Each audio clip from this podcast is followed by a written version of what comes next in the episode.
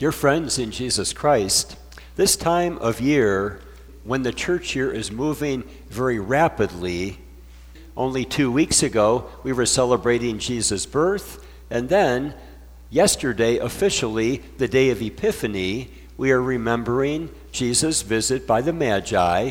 Today, officially, is the baptism of our Lord, thinking about Jesus' baptism when he was 30 years old. And the next week, we're already up to Jesus beginning his ministry and calling his first disciples. So, why is that within three weeks within the church year, Jesus is born and already he's engaged in his ministry? Kind of a shocking thing, isn't it? Well, what is God saying to us? God is saying, I'm giving you what you need the most in the Holy Scriptures. Wouldn't it be interesting to know more about Jesus growing up and all the things that happened to him? Sure, that would be interesting. Maybe we can find that out in eternity, but we don't really need to know that now. It's just not that important. So, what we're doing in the church here, we are going through the entire life of Jesus, but we are going really fast on the parts that aren't that important, and we're going really slow on the parts that are most important. I hope that makes some sense. Well, in this sermon today, we are focusing on Jesus being visited by the Magi. Now, if we step back and think about their trip, their trip to find, worship, and gift the baby Jesus, it was very difficult. For example, they had to leave the comfort of their homes, they traveled hundreds of miles, and they were exposed to countless dangers. They could have chosen not to go, but they went, and it was difficult. Since they highly valued Jesus, they were willing to endure all such things. What about us?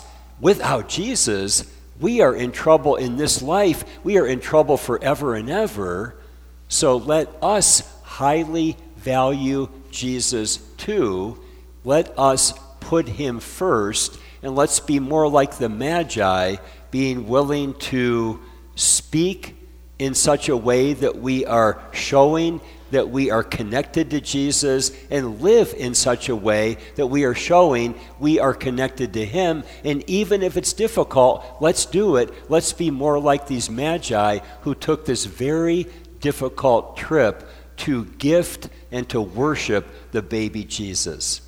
We'll talk more about that here in a moment, but let's get to our text though. So we are in Matthew chapter 2.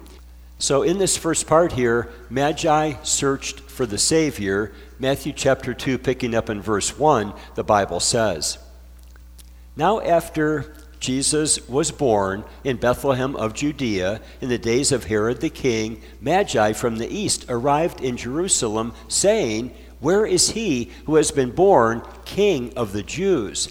We saw his star in the east and have come to worship him. When Herod the king heard this, he was troubled, and all Jerusalem with him. This is a major part of the sermon today, so I want to touch on these four topics in this part. So we're going to address the days of Herod the king. What does that mean? We're going to address this idea that they saw his star in the east, a little bit more about who the Magi were, and then the reasons why many were troubled when they came and they were looking for the newborn king. I want to do that based on this simple timeline I put together, trying to help you understand a possible one year timeline of some very important things. Well, let me approach it this way. So, thinking first of all about the days of King Herod, let's understand that he reigned as king over Judea from 37 BC until 4 BC. So you can see King Herod is mentioned at the end here of the timeline. According to historical records, he died either in March or April of 4 BC. So that is a real critical date in getting the timeline correct. Why do I say that? Well, we know he sent the soldiers into Bethlehem prior to him dying. So if he's dying in March or April of 4 BC, we know these other events had to happen before that. Taking a look at the timeline a little bit more, first of all, I'm starting with April of 5 BC. That would be the birth of John the Baptizer. So I'm saying April because we know that he was born around the time of Passover, which would either be the month of March or April. So I'm putting here April of 5 BC when John was born. What else do we know from the Bible? We know that when Elizabeth was six months along in her pregnancy, that is when Jesus was conceived. So they are six months apart. With John being born in April of 5 BC, that would put Jesus being born in October of 5 BC. Now, I think all of you know why we celebrate on December 25. I won't go into that now, but there's a simple explanation for that. If you don't know, you should know that. But I won't tell you now. If you want to know, ask me after church and I'll explain it then. Anyway, uh, with October of 5 BC, when we think about that, that makes so much sense because the fall festivals, remember, now the Jews were commanded to celebrate seven festivals every year, and the three fall festivals were falling either in or near the month of October. With three of the seven festivals, that is when all of the Jewish men 12 years and older were required to gather in Jerusalem. What would happen at that time? Jerusalem would go from maybe 50,000 residents to like a million people are now in Jerusalem for those festival weeks. So when we think about Joseph and Mary traveling around that time, and here they are showing up in Bethlehem, and oh, there's no room in the inn. Why is that most likely? most likely because that was one of the fall festivals, and Jerusalem was so overcrowded that those people are spilling into Bethlehem, and they've taken up all the rooms in Bethlehem as well. So there's no room for them when they get there. That's probably what was going on, even though we can't know for certain. So Jesus being born in October, and then we're not going to focus on it today, but we know when he was 40 days old, that is when Joseph and Mary left Bethlehem. They went to the temple. That's where Simeon meets Jesus, Anna meets Jesus, and so on. So that happened when he was 40 days old. And what is the huge indicator that the Magi have not yet come? They weren't offering the traditional sacrifice. Why? They couldn't afford it why couldn't they afford it? Because they did not yet receive the gift of gold. At 40 days, we know the Magi have not yet come, so we would estimate they came probably when Jesus was about three months old.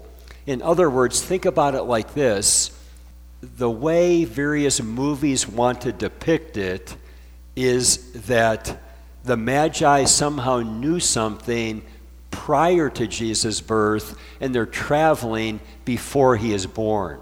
I don't think that's what the Bible is telling us. I think the Bible is telling us that on the day Jesus was born, that is when they saw the star. Now, with the Magi, they're probably from the area of like modern day Iran. So they're from a long way away. So they see the star on the day that Jesus is born and then they begin to travel and they make a trip of about three months in order to get to where he is, visiting him when he's about three months old. It doesn't really matter in a sense, but I think that's the right way to understand it. Another thing we could add here think about Simeon. So God made it known to Simeon that he would actually see the Christ before he died. And then when Mary and Joseph brought Jesus into the temple, somehow God made it known to Simeon that this child, he was the Savior. What about with the Magi? Now, they were very intelligent men, probably very wealthy men. They didn't have to make this trip, but like I talked earlier, they so highly valued this newborn king. So these are men who were not only super intelligent and wealthy, but we would presume here that they read the Old Testament scriptures, they believed in this coming Messiah, These are men who studied the stars. They weren't astrologers, they were astronomers. And God showed them something that they understood. So here's the baby Jesus in Bethlehem being born, and they see this star. And I believe that somehow, some way, God communicated to them what that star meant, and they were compelled then to follow this star. Was this like a normal star? Can we follow a star and get somewhere? We can't. So this had to be like a miraculous kind of a star that God provided. I'm going to talk more about that in a moment. Let me see if I covered everything here I wanted to share in this section.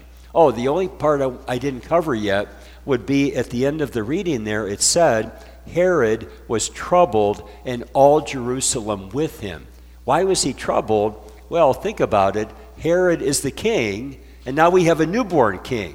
So he felt very threatened that now there's another king on the scene. However, though, why were the people also troubled? What Herod had done previously is he had suspected that some of his subjects were trying to overthrow him, and he had many of them put to death. So now that this newborn king is on the scene, the people are thinking, oh, is he going to suspect us of something? Is he going to murder us? So they were also troubled. They were very concerned. So imagine all this tension going on in Jerusalem when these magi arrive, and maybe it wasn't three. Can you imagine if there were a hundred of them or 200 of them, and how upset the entire city would be? Hey, what's going on? Why are all these people arriving? Then they find out about the newborn king and so on. Okay, let's go on to the second part. The rest of it goes a lot faster here, but I wanted to lay that groundwork, though, about what we're looking at.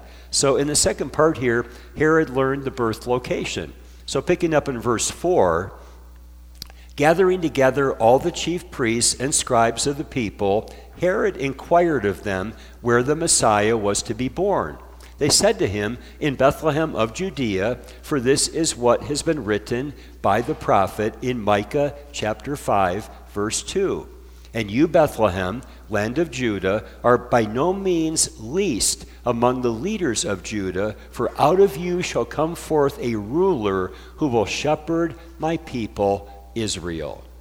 It's interesting how Herod the Great, he consulted these learned men and they looked into the scriptures and they found the prophecy and they weren't doubting it but they but they actually believed it. Now they didn't trust in the coming messiah sadly but they believed the scriptures to know that oh right here it says this is where he will be born and they believed that. So it's possible for people to believe the scriptures to be true and yet not trust in jesus I think about the passage there in James chapter 2 where he wrote, You believe that God is one. In other words, you believe that God is God, you do well. The demons also believe and shudder. So, having this knowledge, this head knowledge, that doesn't help us any. Now, it's a beginning point. Yeah, we want to have knowledge, but if that's all we have is knowledge, that doesn't save. We have to have a relationship with God through Jesus. So we have a relationship with his son. And when we have a relationship with his son, we automatically have a relationship with God the Father. And how can we have a, re- a relationship with either the son or the father? That's only by the working of God the Holy Spirit. And then in the third part here, Herod tried to deceive the Magi, picking up in verse 7. Then Herod secretly called the Magi and determined from them the exact time the star appeared. Now keep in mind, he sent the soldiers into Bethlehem saying, Put to death all the boys two and under. Now, because of that two and under, people are like, oh, maybe it was like a year and a half after Jesus was born that the soldiers were sent into town. I don't believe that's the case at all. Going back to the timeline, I believe it was, it was about three months in between. Why is he saying put to death those two and under? Because Herod was a madman. He is like I'm looking for a child about three months old, but I want to make like absolutely, absolutely sure I get him. So I'm going to go all the way up to two and have everyone two and under put to death. That would fit with the kind of person that he was. And then it goes on here Herod sent the, the Magi to Bethlehem and said, Go and search carefully for the child, and when you have found him, report to me, so that I too may come and worship him. I looked at a book, and the man wrote about Herod the Great, and he gave him this description. He said he was a brutal, ruthless, vindictive, and dangerously high strung tyrant. That was his conclusion about Herod the Great. So keep that in mind. So, what was Herod doing? He's this evil man wanting to murder the baby Jesus, and yet he's trying to talk in a way that the Magi would think that he was a great guy and he just wants to find the baby and go and worship him himself. So it was great deception that he was employing here. And then in the fourth part, the Lord led the Magi to Jesus. So after hearing the king, they went on their way, and the star which they had seen in the east went on before them until it came and stood over the place where the child was. When they saw the star, they rejoiced exceedingly with great joy. Now, we don't have really any of the details at all but going back to what I said earlier and tying this together, I believe that Jesus is born on a particular day. The Magi, they're over in the east. God has made it known to them what the star means. They're compelled to follow the star. And now here's the star.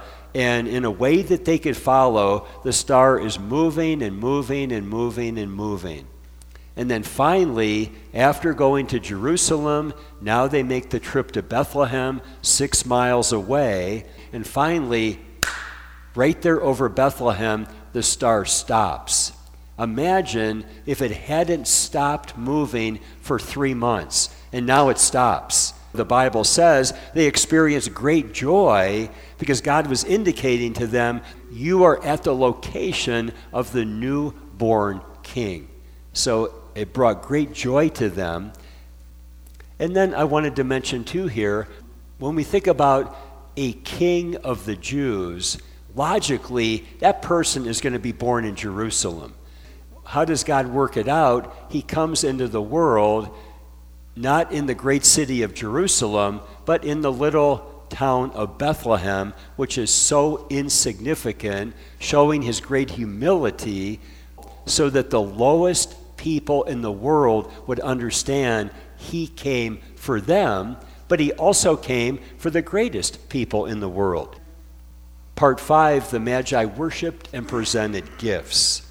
So the Bible says, after coming into the house, so you might note that there, coming into the house, so they didn't enter an area that might be a stable with animals, but coming into the house this idea that they showed up on the day of the birth, that would contradict that right there. But coming into the house, they saw the child with Mary, his mother, and they fell to the ground and worshiped him. The word worship, what does that really mean? That means to bow down and have your face all the way to the ground. So think about these men.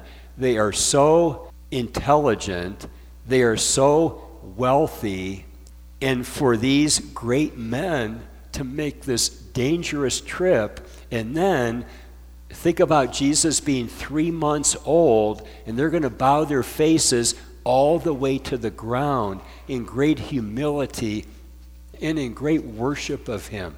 We should recognize this is the very Son of God in human flesh. If we would only grasp that more, then we would be willing to worship as they worshiped. We would be willing to travel as they traveled. We would be willing to accept the difficulties of this life, even as we think about Jesus enduring the cross for us. I think I forget about those things. Maybe you do too, but may God help us to remember them more. And then, of course, they presented the gifts that we've already discussed with the children the gift of gold for the King of Kings, the gift of frankincense for the priest of priests, and then the gift of myrrh in order to honor the sacrifice or pointing ahead to the death and to the burial of our Savior. Then, the final part here the Lord guided the Magi home and having been warned by God in a dream not to return to Herod, the Magi left for their own country by another way. So God is at work throughout all human history, and God was at work here protecting his son from the soldiers of Herod the Great. So he protected him until later when he would forsake his son on the cross in order to save us. We are so valuable in the sight of God. Let us pray. Dear Father in heaven, the Magi were not Jews, but by your grace, they believed, they worshiped, they were Gentiles. But you opened their eyes to the truth, and you moved them to go and to gift and to worship. Help us to see that and help us to be like them. Thank you for giving us faith by which we trust in Jesus as the Magi highly valued Jesus. Help us to highly value him more than anything else in the entire world. In his name we pray. Amen.